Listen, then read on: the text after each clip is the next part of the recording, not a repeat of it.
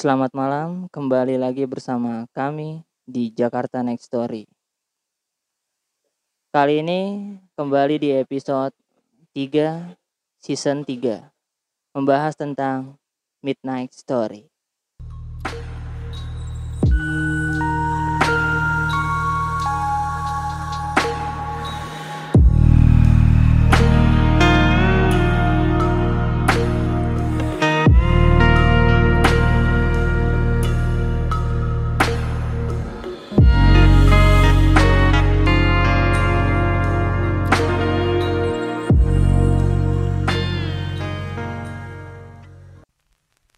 Halo, selamat malam. Balik lagi sama kita Jakarta Next Story. Malam guys.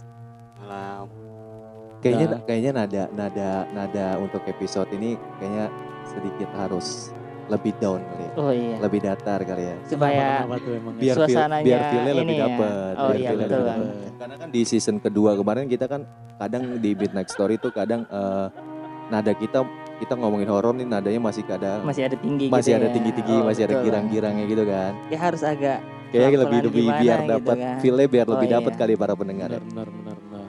Nah, kalau gimana? Jadi Dil? Gimana Dil? Jadi, malam ini Dil. Balik lagi sama konten-konten kita kan yang 2 episode kemarin udah sedikit berbeda ya. Betul sekali. Kita awal season yang horornya udah mulai hilang.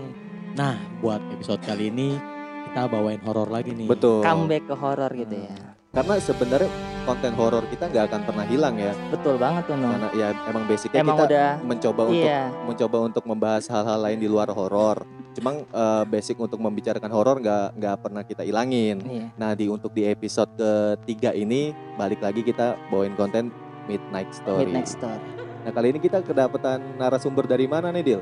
Bisa lu jelasin nggak nih Dil? Kebetulan banget nih narasumbernya ini. Temen deket gua dan ceritanya ini menarik banget menurut gua. Oh jadi lu udah pernah dengar ceritanya ini langsung ke lu nya? Udah pernah, cuman gua potong di tengah-tengah. Stop nanti aja. Oh, supaya masuk ke podcast sadis. Kita gitu ya. Biar feel-nya lebih dapet ya. Feel-nya lebih dapet. Pas banget emang nih Fadil nih nyari sumber. Nah ya, terus? Boleh diperkenalkan kali. Oh ya, soalnya perkenalan. Ya, nama gua Ojan, gua temennya Fadil, sama anak Raja Wali juga. Oke, jadi ini ada beda dari season kedua ya, karena di season kedua kita kebanyakan Midnight Story itu by phone ya. Iya betul banget. Nah kali ini berhubung temennya Fadil dan dia bisa datang langsung. Jadi nggak usah pakai by phone ya, tapi kita BTW makasih banget nih untuk Bang Ojan. Sama-sama. Udah nyempetin. Wah, gue yang makasih nih udah diundang nih. Ini gue nunggu loh diundang. Sadis. Katanya suka dengerin juga ya? Iya. Wah, gue ngefans sama podcast ini. Anjay. Bahaya itu. Tapi makasih juga nih buat Bang Ojan udah menyempatkan hadir ya. Iya, makasih banget. Sama-sama gue yang thank you. Pokoknya gue yang thank you. Okay. Bang Ojan ini kalau boleh tahu kesibukannya apa sih? Kesibukannya paling sibuk sih ngelamun aja sebetulnya. Ngelamun. Enggak sih kayak ngejain misalnya teman minta bantuin apa, bantu-bantu temannya sih sama kuliah. Oh, freelance. Kuliah. Oh, masih kuliah semester berapa Bang Ojan? Banyak. Semester banyak. Enggak, pokoknya udah mau lulus deh. Oh, udah mau lulus.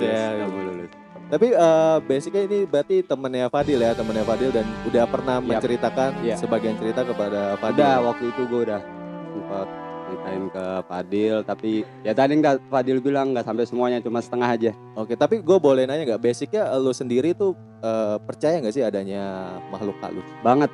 Percaya banget. Iya. Faktor apa yang bikin lu bisa jadi percaya adanya makhluk halus ini? Yang gua udah alamin sih, maksudnya dia tuh punya kayak ada komunikasi sama kita aja, kayak ada salah satu apa ya? Ya bentuk komunikasinya beda-beda, tapi dia komunikasi sama manusia gitu. Oke. Dan beberapa kali lu pernah merasakannya langsung berarti ya? Iya betul. Sampai betul. Karena kan banyak orang di luar sana yang masih skeptis kan akan kehadiran makhluk halus ini kan. Tapi sedangkan beberapa orang di luar sana udah pernah merasakan langsung. Iya. Dan Bang Ojan ini salah satunya yang akan menceritakan. Nah mungkin buat para pendengar tanpa basa-basi mungkin kita langsung dengar aja kali ya ceritanya Mas Ojan. Dari Mas Ojan. sebetulnya ada banyak, nggak banyak sih, ada buat yang salah, tapi salah satunya gue dulu gawe di bantuin temen di Aqua, tempatnya di belakang Luinanggung. Itu nama tempatnya kayak isi ulang galon gitu. Nah di situ gue waktu itu malam, ada beberapa malam sih yang gue sempat kena interaksi sama makhluk halus di situ. Ya sama yang kayak gitu-gitunya deh intinya deh. Oke. Taruh. Sorry banget nih gue potong. Buat para pendengar, mungkin ada episode di mana di season 1 atau di season 2 si Ziko ini pernah bahas tentang rumah yang di belakang rumah lu ya kok? Iya, pas di samping rumah gua Dil. Nah, oh gitu. Iya. Dan ternyata juga nih para pendengar tengah malam, sumber yang dibawa sama Bang Ojan ini pas banget lokasinya di samping rumah gua nih Dil. Wah, pas banget nih. Cerita yang mau dibawa ini adalah kayaknya bakal ada cerita-cerita yang baru nih kayaknya nih. Emang di daerah rumah lu terkenal dengan hal-hal mistis gitu tuh? Banyak sebenarnya Nung, cuman kondisinya ini yang bakal diceritain Bang Ojan ini pas banget samping rumah gue dan emang ada cerita-cerita horor. Okay. Yang baru kemarin gue sampein di episode berapa ya, gue juga lupa ya. Nah mungkin bisa dicek aja. Iya bisa dicek lagi deh pokoknya. Dengerin kali sekalian semuanya tuh. Ya semuanya harus dengerin. Wah kalian ulang-ulang mantep ini semuanya ini. Nah, tapi Bang Ojan ini kejadiannya baru-baru ini atau bulan puasa tahun ini? Oh bulan puasa tahun ini. Oh bahkan bulan puasa yang katanya setan-setan diikat aja katanya masih bisa muncul ya Nung. Gue tiba-tiba mandi ya. Oke Bang Ojan bisa langsung lanjut aja. Waktu itu malam pertama itu malam pertama itu bulan puasa itu jam 1 malam. Nah itu gue posisi ada di villa itu, disebutnya di rumah itu tuh yang tempat galon itu disebutnya villa ya, kalau gue manggilnya villa. Nah gue nyebutnya villa. Nah di villa itu di malam itu jam 1 ini kejadiannya besoknya tetangga ada yang ngomong ke gue gitu ya. Tetangga ada yang ngomong ke gue, katanya mas semalam nyapu-nyapu ya jam 1, dia bilang gitu. Loh gue tanya, loh nyapu-nyapu bu, kebetulan ibu yang nanya. Nah kebetulan ibu yang nanya nyapu-nyapu. Oh enggak kok, gue bilang gitu. Enggak kok bu, aku gak nyapu-nyapu apa-apa gitu kan jam 1. Soalnya ada, kan kalau malam ada si skambling gitu kan, lewat kan situ kan. Betul banget tuh, betul. Nah ya betul ya. Ya betul banget, sekarang udah ada sistem itu lagi. Udah lewat, udah gitu kan tempatnya itu udah ada portalnya, tadinya gak ada. Nah pas malam itu si skambling lewat jam 1 itu katanya ada yang nyapu-nyapu di halaman itu. Kebetulan itu emang villanya gede, rumah itu gede. Lumayan luas emang lokasinya. Nah, udah gitu tapi banyak ilalang, belum bagus banget lah depannya gitu, banyak sampah, enggak apa namanya? Nah, kemudian tapi sorry, emang biasanya di villa itu emang biasanya jam 1 itu emang ada yang suka nyapu atau gimana? Enggak ada. Yang tinggal situ gue doang. Berarti enggak ada kebiasaan itu ya? Nah enggak ada kebiasaan udah itu. Janggal juga nih. Gitu. Okay. Nah posisi jam 1 yang si Skalming itu lewat katanya ada yang nyapu di situ kan. Nah jam 1 pas gue inget-inget lagi gue di dalam lagi nonton TV. Gue lagi nonton TV di dalam. Terus gue bilang, gue langsung auto mending asli kalau nyatain villa tuh langsung auto gitu loh. Kejadiannya sebetulnya cuma itu doang di malam pertama puasa itu. Nah sebelumnya sebulan sebelum itu tuh gue waktu itu di sana pas banget abis ngisi galon, pengadopsian galon jam 11 malam itu, masih jam 11 malam. Itu gue capek banget, gue nonton TV, gue udah mulai ngantuk. Itu mesin yang buat gua ngisi galon itu nyala. Tiba-tiba nyala. Oke, positif gua. Konslet, ya kan? Oke. Masih pikir logika ya. Positif gua. Konslet nih. Gua cek ke depan. Pas mau gua cek ke depan tiba-tiba lampunya yang nyala. Jadi itu tempat mesinnya itu ada lampunya gitu. Tiba-tiba lampunya nyala. Deng. Wih. Kenapa nih? Oke, gua matiin. Udah gua biasa aja deh, gua matiin. Gua ini. Gua matiin segala macam. Udah habis itu gua kencing ke belakang. Pas gua kencing ke belakang itu gua feeling banget hawanya tuh kayak ada ngikutin gua gitu. Pasti berasa sih. gue nggak punya ilmu apa-apa, nggak punya keahlian apa-apa tentang kayak gitu gitu loh. Tapi gue yang awam gini bisa ngasain kenceng kayak gitu kan, nanti kan kenceng banget kuat ya, banget ya, kan, kuat banget kan. Udah, ya kemudian habis gue pipis gue balik, gue hampir ke toilet itu makin kenceng kan, deng. Jadi pintunya ada tiga untuk nyampe ke tempat gue gitu loh, ada tiga. Set, pintu kedua, pintu ketiga, pas nyampe pintu ketiga di kampung gua, itu gua nyampe kaki, terus gua mau duduk, gua sengaja gua mau nengok ke belakang, sebetulnya ada apa sih? Pas gua nengok ke belakang, deng, itu angin itu kayak nampol gua, tau gak lu? Deng, gitu. Oh, ada angin kencang gitu ya? Deng, muka sampai kuping gua nih ngomong kayak gini nih, asli ngomong gua. Lanjut. Deng, udah gua baca apa yang gua bisa, udah gua lanjut. Apa yang lu bisa tuh lu baca? Gue baca ayat kursi aja udah di situ udah. Tapi lu nggak melihat sosok berarti di situ? Enggak. Lu cuma merasakan ada yang ngikutin dan saat lu berusaha menoleh ada angin gede yang nampol lu gitu. Betul. Dan di yang pertama pun lu tidak dengar ada yang nyapu berarti ya? Enggak. Lu cuma dengar kata tetangga ada yang nyapu gitu ya. Oke. Berarti di dua kejadian ini lu belum melihat secara langsung ya? Betul. Belum. Nah kemudian ada yang jadi kawan gue ini kan bokapnya punya kenalan, ya bisa lah kayak gitu-gitulah. Orang pinter lah ya. Kayak gitu-gitu. Dia datang di bulan puasa itu minggu kedua kalau nggak salah. Karena gue udah ngomong sama temen gue kan, gue ada kejadian gini. Habis itu datang bapak-bapak itu berdua sama bokapnya temen gue. Dia segala macam, dia nanya-nanya kok gue ada apa sini, ya gue ceritain tentang kedinya ini salah satunya yang tadi kan. Yang nyapu-nyapu itu ini nyala segala macem. Nah habis itu dia lakukan kayak ritual apa gua paham lah gitu kan. Gak paham sampai ujungnya selesai jam 8 malam itu. Terus dia ngomong gini sebelum pulang, Mas Ojan saya mau ngomong gitu. Iya Pak, kenapa? Ini apa yang mau Mas Ojan tanyain dulu kata dia gitu. Pak sebetulnya jadi ini di kamar gua ini depannya sebetulnya bukan kamar sih, yang gua tempatin itu kayak tempat kumpul-kumpul aja gitu loh. Tapi gua bikin tempat tidur gua di situ. Nah, di situ ada kamar kecil. Setiap jam gua sampai inget banget jamnya asli. Gua sampai inget banget jamnya setiap jam 10:30 malam itu selalu bunyi kayak lemari dibuka pintunya, pintu kebuka. Sumpah gua nggak bohong. Itu selalu gua sampai inget jamnya jam 10:30 malam. Ngek.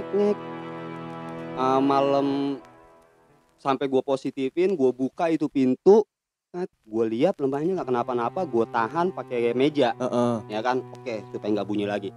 Besok ternyata masih bunyi lagi, oke berarti ini ada yang nggak beres, ada yang kejanggalan. Iya, ada yang janggal. Suara itu serem banget loh, suara tetesan air, itu dan yang gokilnya lagi, ini kejadian jamnya tuh pas banget mendekati 10:30 malam mulu ya, berulang-ulang ya bang. Betul itu.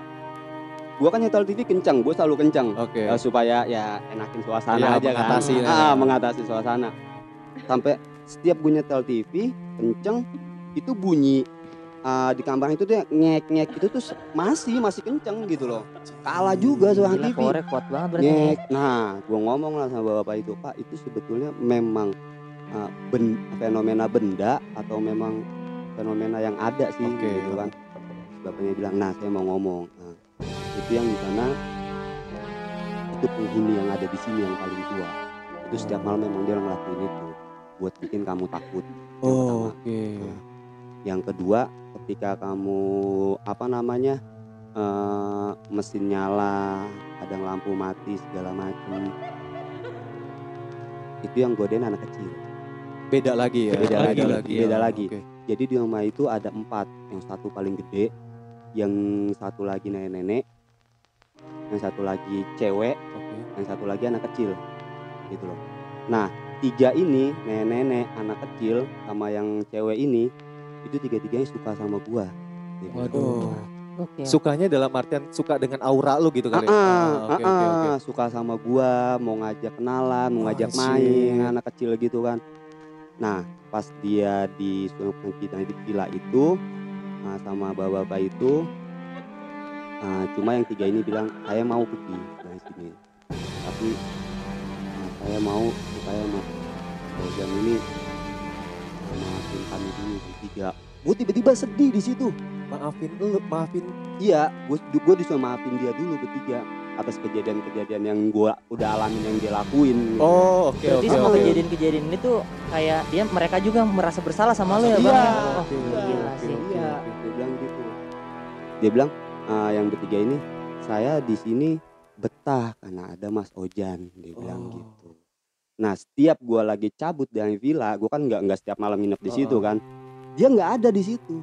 Tapi setiap gue pulang dan gue dia ngomong gini, ada yang uniknya, dia bilang tapi setiap gue pulang dia udah ngikutin gue buat nyampe ke sana. Misalnya tujuan gue akan ke sana nih, dia udah ngikutin gue nggak tahu ngikutinnya dari mana. Tapi ketika gue mau buka pintu, dia tuh udah nyampe duluan di dalam villa itu udah ada. Tapi ketika gue ucapin salam, dia tuh sedih karena dia nggak bisa ada di situ. Kalau gue ngucapin salam, otomatis dia nggak bisa nginep di situ malam itu, gitu. Ketika gue lupa ngucapin salam, di situ dia langsung meluk gue, tapi gue nggak punya rasa. Dia meluk. Berarti ibaratnya angin yang berhembus kencang itu mungkin aja salah satu sentuhan dari makhluk-makhluk itu, Bang. Kalau betul.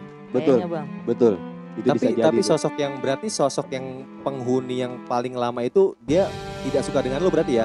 Dia nggak suka sama gua. Dia merasa tersaingi kali ya, makanya nggak suka sama lo. Tiga-tiganya suka sama lo ya kan? Iya benar. Waduh, masa diambil semua punya saya? Iya benar, bisa. Tapi gua potong juga nih, Bang. Kejadian yang nyapu ini didengerin juga sama kakak ipar gua. Oh gitu? Kejadian ini posisinya pas kakak ipar gua baru pulang kerja, dan salah satunya udah gue ceritain juga di podcast sebelumnya nih, Dil.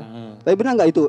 Tepat nggak jam 1 itu? Pas banget, Bang. Pokoknya pas jam-jam segitu, kakak ipar gue baru pulang kerja dan istirahat gitu ya kan di kamar. Tapi itu suaranya itu sampai kedengaran. Posisinya tuh kamar kakak ipar gue tuh di belakang, yang pas banget toren air kalau nggak salah. Iya betul. Gitu.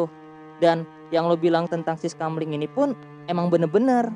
Soalnya hampir beberapa warga situ merasa ada sesosok orang lagi nyapu, Nung. Pas banget jam-jam segitu. Berarti suara sapu itu bukan hal yang tabu ya? Berarti udah hal yang berkali-kali dan udah diketahui. Dan gue juga baru tahu dari Bang Ojan, ternyata emang ada beberapa sosok, Nung, di situ. Dan emang bener-bener serem banget situ. Iya, ya, di tempat situ. Nah, pas sudah selesai pengusiraan itu, lusanya gue sakit panas.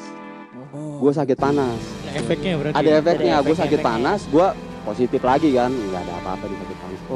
Tapi hawa gue tuh, gue malas kesana lagi ke malas ke villa. Gue ngomong sama teman gue ini kan yang punya villa itu, kok gue badan gue nggak enak ya gitu kan. Dia ngomong lagi sama bokapnya ngomong sama temennya. Teman bokapnya langsung bilang, gue dimintain nama gue terus sama binnya siapa, bin bokap gue kan, ini segala macem. Habis itu yang Kiainya ini bilang, Pak Ustadznya bilang, Mas Fauzan ini masih belum mau, ada satu yang masih belum mau pisah. Ternyata yang cewek itu belum mau pisah sama dari gua. Tiga itu ya? Dari tiga ini. Berarti si cewek ini masih belum mau pisah. Sedangkan gue kan kalau seandainya setiap malam kan suka ya nongki-nongki sama teman-teman gue kan. Yang gue takut ketika dia ngikutin gue, dia nemplok yang lain gitu loh. Kena imbasnya ya? Kena imbasnya, betul. Nah, gue ngomong, ya tolonglah hilangin gitu kan. Oh ternyata udah dilangin. Abis itu kata gue banyakin sholat segala macam. Ya itu sih kejadian yang di villa itu. Tapi gue mau nanya, selama lu selama kan itu tadi kesaksiannya lu diikutin gitu. Iya. Tapi lu merasa ada yang aneh di tubuh lu, ada punduk lu berat atau gimana? Iya. Oh lu merasakan itu? Pegel. Pegel pusing itu gue. Pegel pusing. Gue coba sholat pun setelah habis sholat, pas sholat nggak pusing, setelah melakukan ibadah segala macam pusing lagi gitu loh. Dan kalau menurut gue gini loh, kalau yang dari cerita Ziko sama Mas Ojan ini yang nyapu malam-malam itu, mungkin yang satu yang masih suka sama Mas Ojan. Soalnya kenapa dia nyapu kenangan-kenangan. Tapi ini Bang, dikumpulin lagi tuh kenangan-kenangan. Gue ada satu pertanyaan sih sebenarnya kan. Gue pindah ke situ itu 2014 awal, akhir, sorry. Dan sebelum gue pindah pun gue udah tahu tempat itu emang katanya emang horor kan, daerah situ. Nah, gue mau nanya nih, bener apa enggak sih? Soalnya emang ada yang bilang katanya dulu di situ, mungkin gue nggak tahu sih pas lo yang kerja atau sebelum lo ya, katanya pas lagi tidur pernah dipindahin gitu posisi tidurnya. Nah, itu sebelum gua itu. Sebelum lu ya? Betul. Nah, soalnya gua pernah dapat cerita nih, Bang. Katanya pegawai yang bekerja di situ saat tidur dan terbangun itu posisinya beda tempat. Iya. Dan gua pun setelah ngedengar cerita itu enggak terlalu menganggap hal yang gimana gitu kan. Soalnya emang itu kejadian kata udah lama, tapi itu benar tuh, Bang. Biar bener aja nih. Wah, asli. Berarti emang horor tuh tempat asli. Dan lu udah beberapa kali sempat merasakannya juga ya? Iya, soalnya emang setiap gue pulang malam pun bawaannya tuh gue harus pengen nengok aja dong. Cuman kan posisinya kan gelap, terus banyak ilalang, ada pohon betul. Kelapa juga ya mas ya di depannya. Bener-bener kayak nggak terawat gitu. Oh, ya, tempatnya men, asli men, gelap banget men. Karena banyak orang yang ngomong tempat yang tak terawat, kelihatan tak terawat itu menjadi sarang. Nah, ya, betul. Kan? Banyak orang yang ngomong seperti itu ya kan. Menarik sih, menarik. Iya. Ada, oh gue mau nanya tadi, setelah itu akhirnya lu dibersihkan gitu ya? Iya. Dan akhirnya lu merasa normal lagi? Udah merasa normal banget. Udah normal gitu. Tapi lu tetap melanjutkan kerja di sana atau? Untuk saat ini sih lagi vakum. Oke. Dan tempat yang sekarang lagi diceritain sama Bang Ojan ini udah beralih fungsi, sekarang sedang dijadikan tempat untuk anak-anak pesantren dan yatim piatu.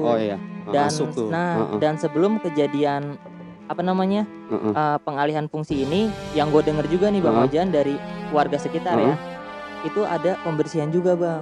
Dan ternyata emang ada beberapa sosok yang kuat di situ itu yang penjaga itu, yang nomor satu yang tadi itu. Dan sekarang pun tersaingi ya. Dan sekarang itu pun setiap malam Jumat ya pasti selalu ada pengajian di situ anak-anak pesantren situ. Dan bener-bener kayak mungkin supaya tempatnya lebih adem aja kali ya Nung ya. Berarti memang gue menarik kesimpulan tempat itu memang udah terkenal sangat angker. Emang angker banget men itu tempat. Sampai akhirnya sekarang setiap malam Jumat di ngajiin. Betul ya, sekali ya. Nung, ada kegiatan untuk membersihkan ya, seenggaknya ya biar tempat itu lebih ya, adem aja. Cuma gitu. Bang Ojan waktu setelah dibersihkan sempat balik lagi ke tempat itu? Sempat balik. Uniknya tuh gue sempat balik. Gue waktu itu posisi gue habis gue sholat isya. Gue sholat isya, selesai sholat isya, gue lagi tahiyat ahyang itu mau salam, itu ada nyolek leher gue. Itu paling gitu. Serem aja. Nyolek gangguan. Nyolek saat kita sedang beribadah itu paling serem ya. Nyolek, dia nyolek. Serius? Sumpah. Gila asli. Ini gue ngomong kayak gini muka gue langsung kaku loh. Ngebayangin waktu itu. Muka gue langsung kaku. Jadi ada juga kan itu, beberapa podcast kita yang ngebahas kejadian horor pas lagi sholat ya. Oh iya. Bisa dicek juga pokoknya sampai tengah malam di beberapa episode sebelumnya. Terus lanjut Bang. Di situ pas dicolek. Enggak maksud gue. Gue kalau kejadian yang gue alamin tentang kemistisan itu selama hidup gue ada beberapa kali tuh yang betul-betul buat gue tuh ini ekstrim nih, ternyata makhluk-makhluk dia itu nggak mandang gitu loh mau keadaan lagi ngapain. Kalau gue mau diganggu ya gue diganggu betul. Gitu loh. Salah satunya pas lagi sholat gitu kan gue dicolak segala macem. Itu gue sampai ingat kejadian pas gue dicolak itu. Gue pernah punya kejadian mistis lagi sebetulnya waktu itu di Jogja, kejadian hampir sama kayak gitu. Ini agak betul-betul lebih mistis lagi, lebih nakutin lagi kalau gue mau nginget gitu loh. Gimana cukup menyeramkan ya. Berarti yang di villa clear nih, dan lo masih ada cerita lagi nih Bang. Ada. Wah, boleh nih Bang. Boleh banget lanjut Bang. Kalau seandainya boleh sih kalau. Boleh Bang, lanjut Bang. Tenang aja, mau 5 jam, 24 jam, 20 hari tenang aja. Jadi kejadiannya itu tahun 2011. 11 itu gua awal kuliah. Gua posisi mau lagi jalan-jalan ke Solo sama teman-teman gua. Jalan-jalan ke Solo. Itu pokoknya selama di Solo itu gua seminggu. Habis itu gue jalan-jalan ke Jogja gitu kan. Nah suatu ketika gue habis dari Jogja ini mau pulang ke Solo gitu loh, ke tempat temen gue yang gue nginep di Solo gitu. Gue nginep di Solo. Nah posisi gue sama cewek gue emang Berdua naik motor kan. Nah posisi, nah pas udah mau nyampe nih, ya ibaratnya gak nyampe 1 kilo lah, gue udah mau nyampe tempat gitu kan, tempat tujuan itu. Pas mau pulang, gue nih misah sama temen gue semuanya. Oh berarti lo rombongan berarti? Iya betul rombongan. Okay. Gue misah sama temen-temen gue. Pas misah, hujan gede. Nah pas hujan gede itu gue harusnya gue apal jalannya buat pulang gitu loh, gang-gangnya segala macem buat pulang itu gue apal. Nah di situ gue udah masuk kompleknya, gue jadi nggak apal gitu tiba-tiba. Pas hujan-hujan itu kedua sama cewek gue nih ingetannya, gue akuin mantan gue maksudnya, mantan gue nih ingetannya kuat gitu loh jalan-jalannya. Nah sampai gue masuk di satu komplek, di situ di tengah-tengah komplek itu ada fasum gitu, fasilitas umum, okay. Tapi ada dikelilingin pohon bambu gitu loh. Nah gue masuk ke kompleks itu, hujan gede, gue putarin komplek itu. Kenapa gue masuk komplek itu? Cewek gue yang minta masuk ke gang itu aja yang, dia bilang gitu. Oke, gue masuk ke gang itu gitu loh. Posisi hujan belum gede-gede banget. Gue mutar sampai 4 kali mungkin di komplek itu kan, nggak ketemu juga jalan buat pulang. Gue bilang kayaknya salah deh yang, gue bilang gitu kan. Ya udah gue bilang kita tenang dulu, okay. Gitu kan, kita tenang dulu. Coba kita cari jalan lain, gue pulang komplek itu, gue jalan. Habis itu cewek gue bilang, mantan gue bilang, coba deh, kamu di depan ada gang, kamu masuk. Gitu. Di depan gue masuk kan, belok kanan ya, iya belok kanan. Nah, itu gangnya kecil, cuman cukup 2 motor mungkin kecil deh. Nah, itu gue nggak ngeh, sumpah, itu gue nggak ngeh banget men. Pas gue masuk, udah ada jalan sekitar 500 meter itu lampu motor gue dim supaya jauh. Ternyata pas gue masuk nggak jauh, gue masuk mungkin 5 langkah daripada gang itu, ternyata itu makam. Wah, pemakaman. Wah sumpah ini ngaco nih, itu pemakaman mantan gue. Habis itu gue ngomong, sorry gue potong banget. Mantan lo ini padahal hafal banget. Berarti setan keder John. Sama kayak yang ada di podcast kita sebelumnya. Sama terus ya. Tapi lokasinya beda. Itu teman kita posisinya berempat naik mobil. Oh iya. Dan bisa kalian dengerin juga nih.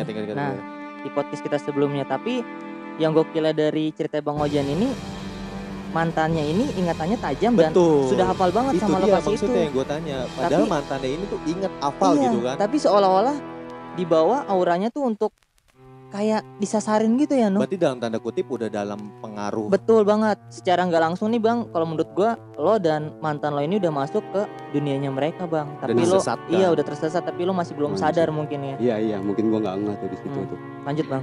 Sampai terus gue bilang kayaknya salah deh, masa kita ke makam sih, gue bilang gitu kan. Tapi cewek gue diem aja waktu itu, diem aja. Ya udah, keluar lagi deh, kata cewek gue gitu kan. Ya udah, gue jalan lagi, coba ke depan masuk lagi, gitu kan. Ada gang lagi di depan. Oke, itu hujan makin gede hujan. Gue masuk lagi ke satu gang, ternyata gang apa? Yang di situ ada pohon bambu yang gue udah putarin 4 kali. Anjing, gila. Merinding gue. Karena yang gue tahu banyak orang yang ngomong sih pohon bambu itu sarang yang ngocop. Betul. Gak sarang yang ngocop aja. Ada lagi sarangnya Gundoruo. Iya. Itu men. Dan Bang Ojan sudah melewati itu 4 kali men. Iya. Gila. Ini secara gak langsung lo udah terbawa nih Bang, tapi lo masih belum sadar juga, tapi emang auranya berarti kuat nih men. Gue rasa Bang Ojan udah sadar. Nah, iya kan?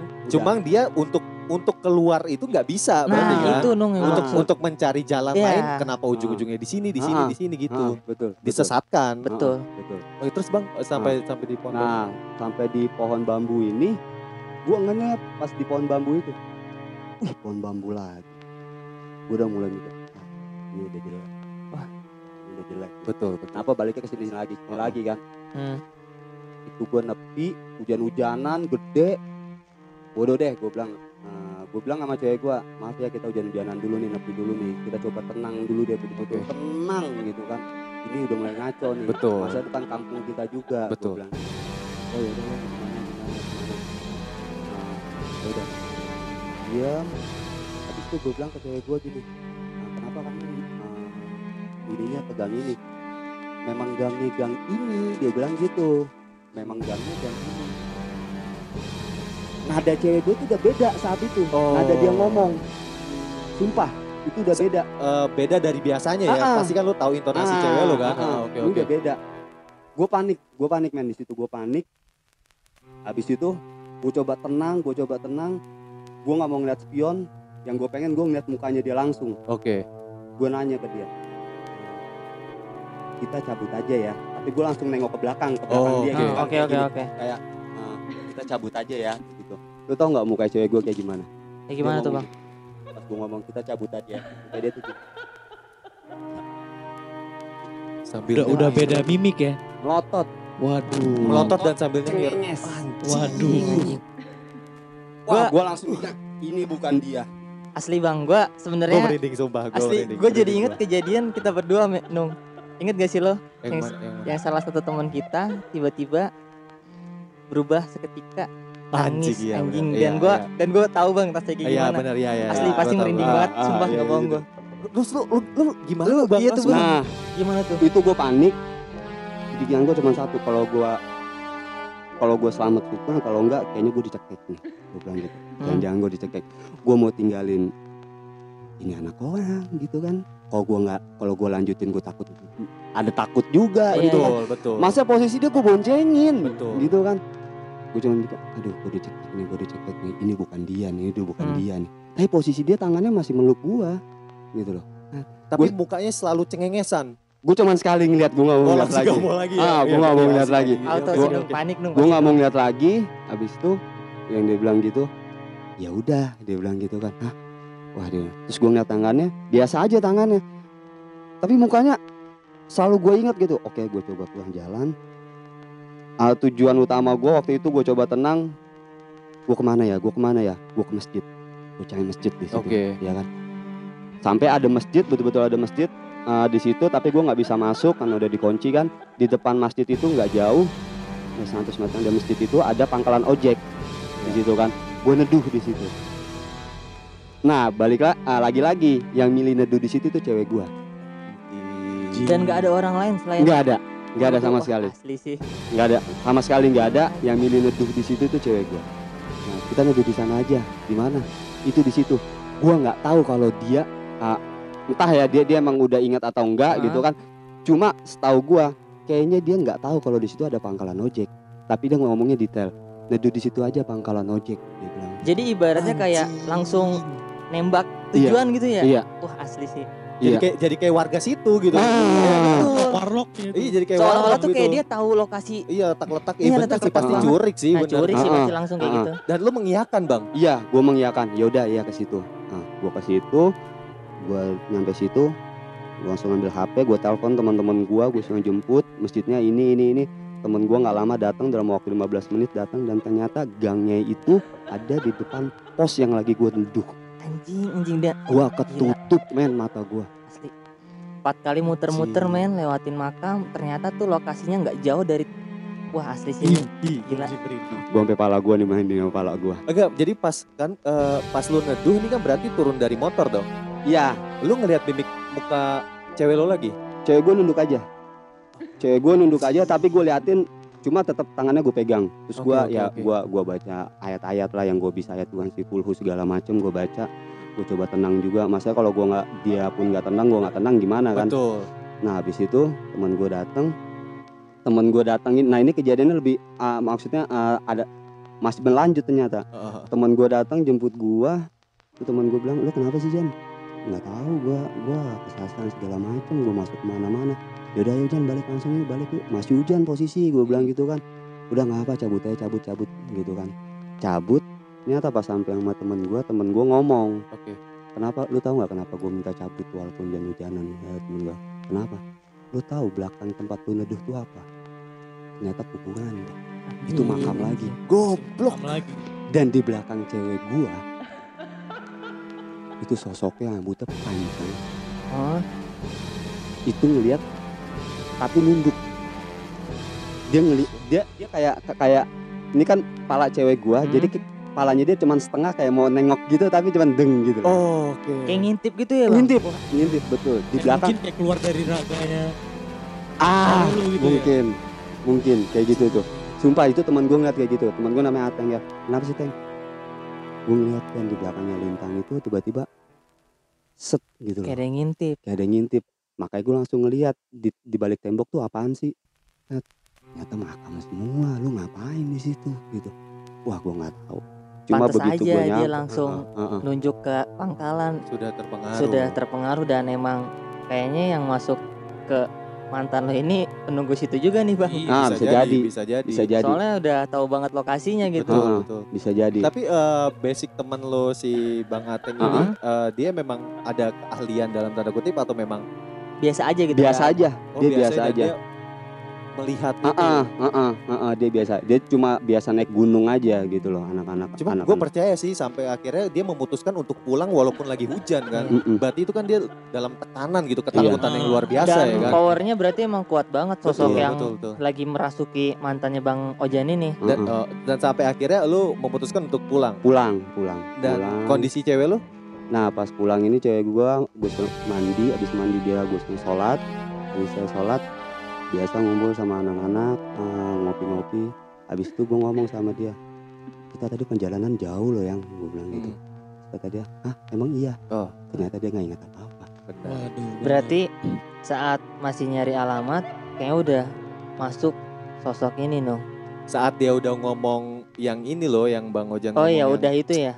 Terserah itu apa-apa yang tadi ya udah ya kita cabut yuk gue bilang gitu. Terus dia bilang oh ya udah ya udah atau gue menurut gue sih udah mulai dari situ ya awal-awal mungkin masih belum full lah gitu kan walaupun dia ingat tapi masih kayak disesat-sesatin tapi yang gongnya itu yang pas Bang Ojan nengok dan untungnya lo nggak diapa-apain bang itu makanya gue tapi gue kepo sama cewek gue tanya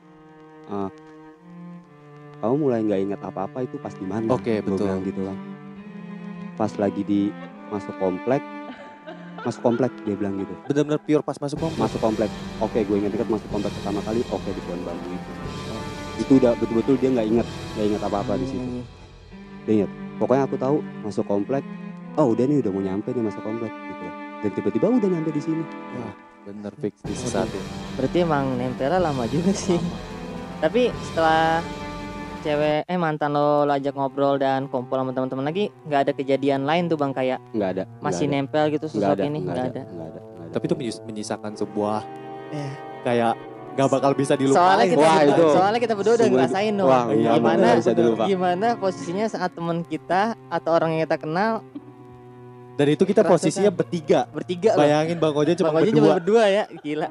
Asli lo berani juga lo. Aduh, sumpah itu. Tapi untungnya emang alhamdulillah gak diapain sih waktu itu. Nah itu selamat dia. Itu. Gue pernah dengar katanya kalau makhluk kayak gitu tuh emang gak bisa mencelakai kita. Oh ya. Kayak gitu katanya. Paling bikin kita kaget, terus kita panik, baru udah. Iya, gak bisa langsung ngebunuh langsung secara gitu, nyekek segala macam. Ya gue sempat dengar gitu. Iya betul itu. Yang gue tahu emang dia gak bisa melukai kita. Dia bisa sebetulnya melukai kita, tapi ada medianya. Oh iya. Gue tahu, masih ada medianya. Kayak misalnya gue sama cewek gue, medianya cewek gue, gitu loh.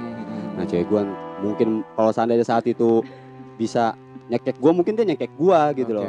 Mungkin saat itu juga cewek gue mungkin agak ngelawan mungkin kan yang ada di ininya kan mungkin iya gitu. Benar jadi nggak seutuhnya dikuasai itu sih yang paling serem banget tumpah nggak bohong gue. Kalau cerita Bang Ojan mantannya ini mimiknya tersenyum sedangkan yang kita alami itu nangis. Gue aja di situ panik. Gue gak bisa ngapa-ngapain. Iya sama gue juga panik banget. Gue gak bisa ngapa-ngapain.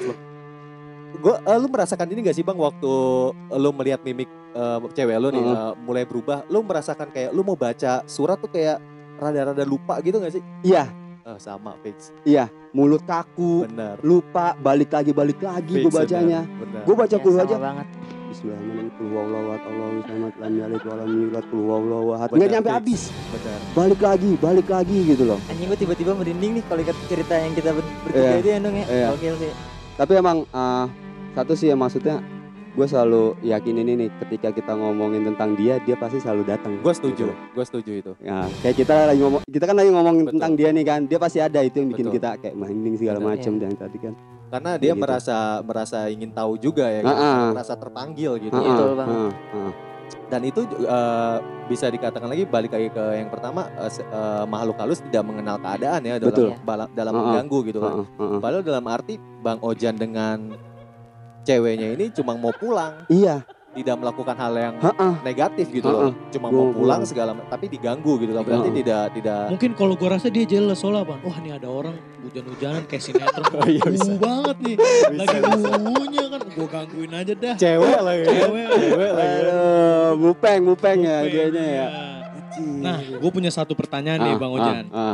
Lanjut. Gimana ya? Kan lu ibaratnya lu udah pernah punya pengalaman yang di tempat produksian air itu, terus sudah pernah ketemu orang pintar juga.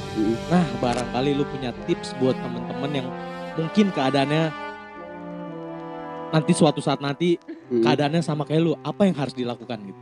Tenang. Tetap tenang aja ya. Kuncinya pertama lu tenang, itu yang pertama. Tenang, lu positif. Soalnya yang kayak gitu kan hawa ya. Itu hawanya negatif kan.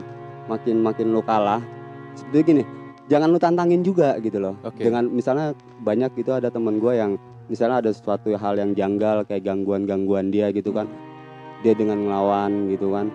Sebetulnya ketika lu tantangin dia misalnya kayak sini lu muncul lo, enggak usah godain yang kayak gini-gini gitu loh. Itu secara langsung kita yakinkan gitu loh. Dia itu kayak yang gue tahu gitu loh. Apa namanya ilmunya itu yang gue tahu tuh dia kayak oke, lu udah kemakan sama kekuatan gue gitu loh. Dengan lu makin kesel, dengan lu nantangin gue, berarti lu udah mengakui kalau gue ini lebih kuat gitu. Jadi gak usah.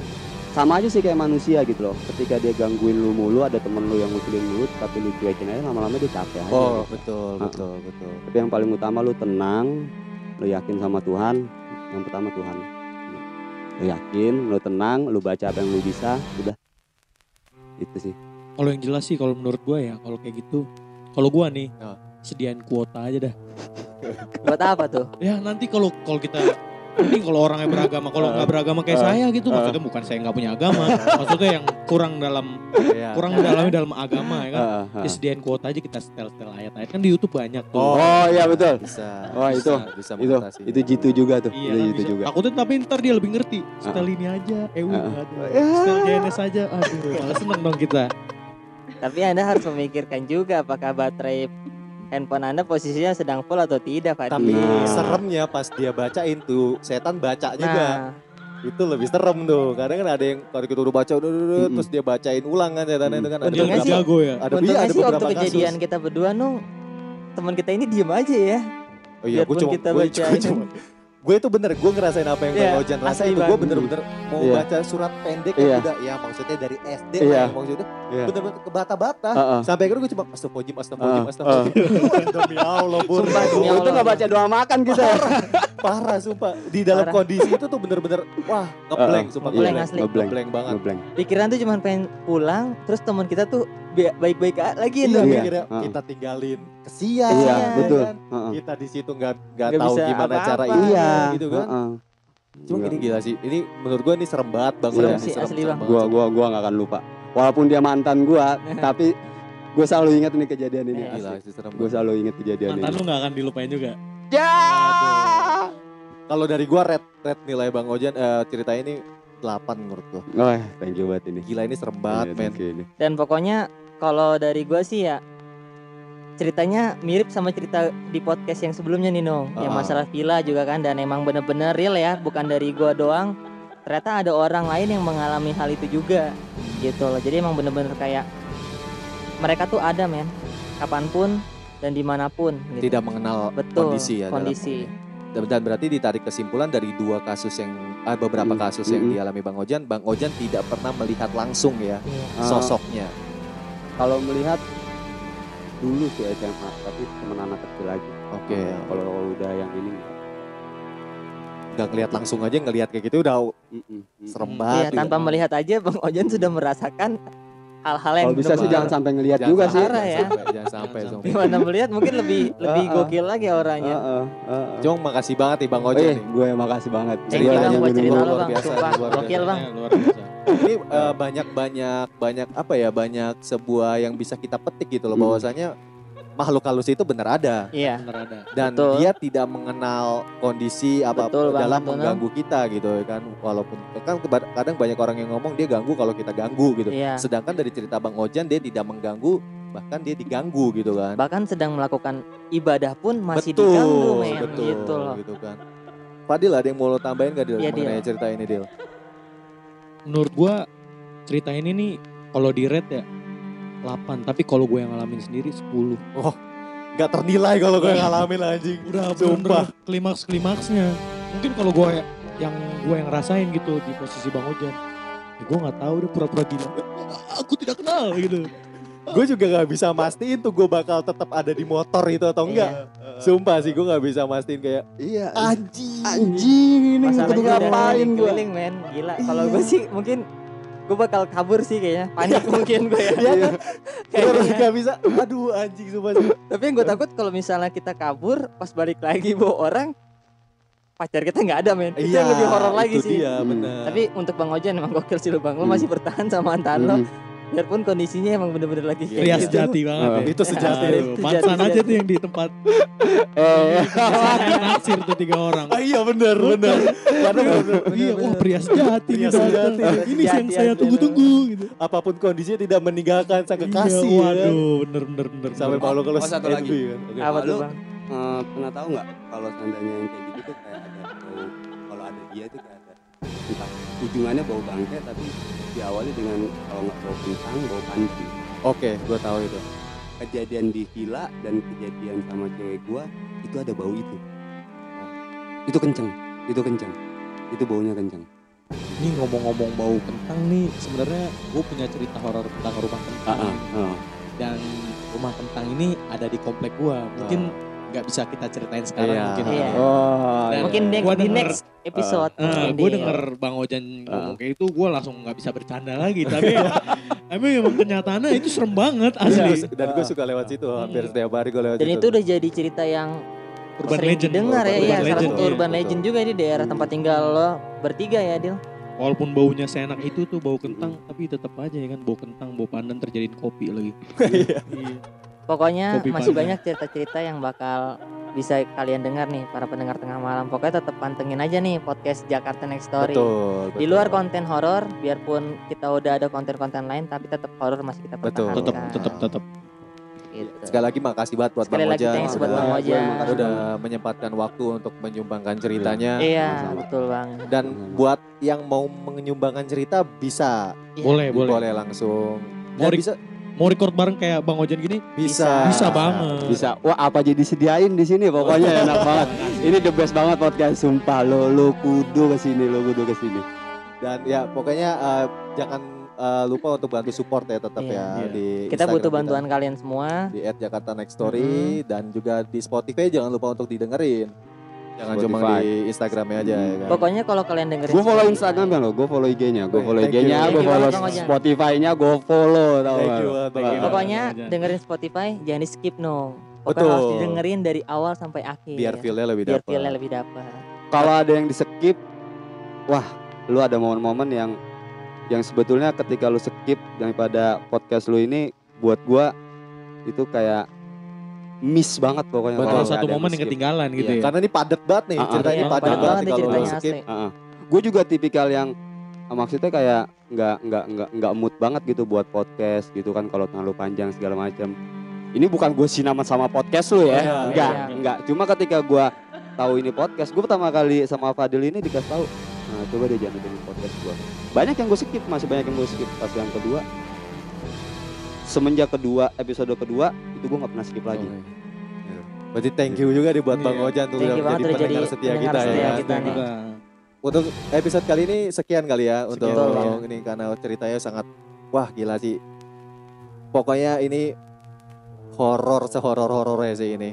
Pokoknya terima kasih buat Bang Ojan untuk menyempatkan waktunya untuk hadir di kita untuk record bareng ya kan. Sama juga kalau mau ada yang mau record bareng balik lagi gue ingetin lagi bisa langsung datang, bisa ngirim DM ceritanya gimana nanti kita bisa record bareng. Bisa email juga. jakartanextstory@gmail.com. Betul dan juga jangan lupa terus support kita karena kita butuh support kalian. Iya, karena kita butuh Avanza baru. Betul. Oke kali, gue Hanung cabut. Ya, gue Ziko out. Gue Fadil cabut. Gue Ojan. Ya, thank you. Bye. Yeah, thank you. Bye. Okay, thank you.